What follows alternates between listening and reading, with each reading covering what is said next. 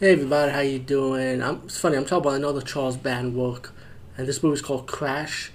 And um, this movie, I think this movie came out around the '70s also. And the movie is about this woman.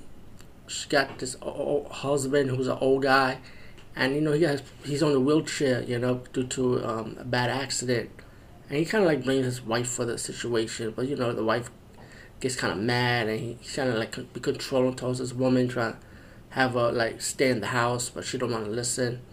She gets into a car accident because her husband sent his dog to distract her, and it caused her accident. You know.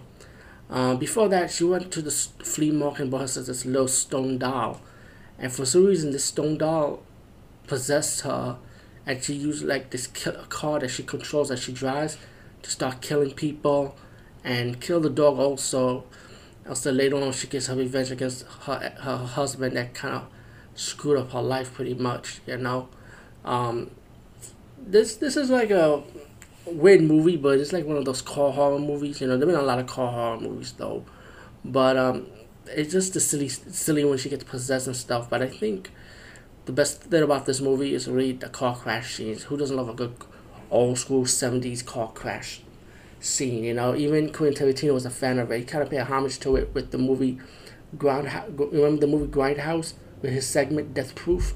So car crashes like that. You know, um, Crash. I should say just check it out for car crashes and and the silliness of the movie. Why not? you know. Anyway, over and out.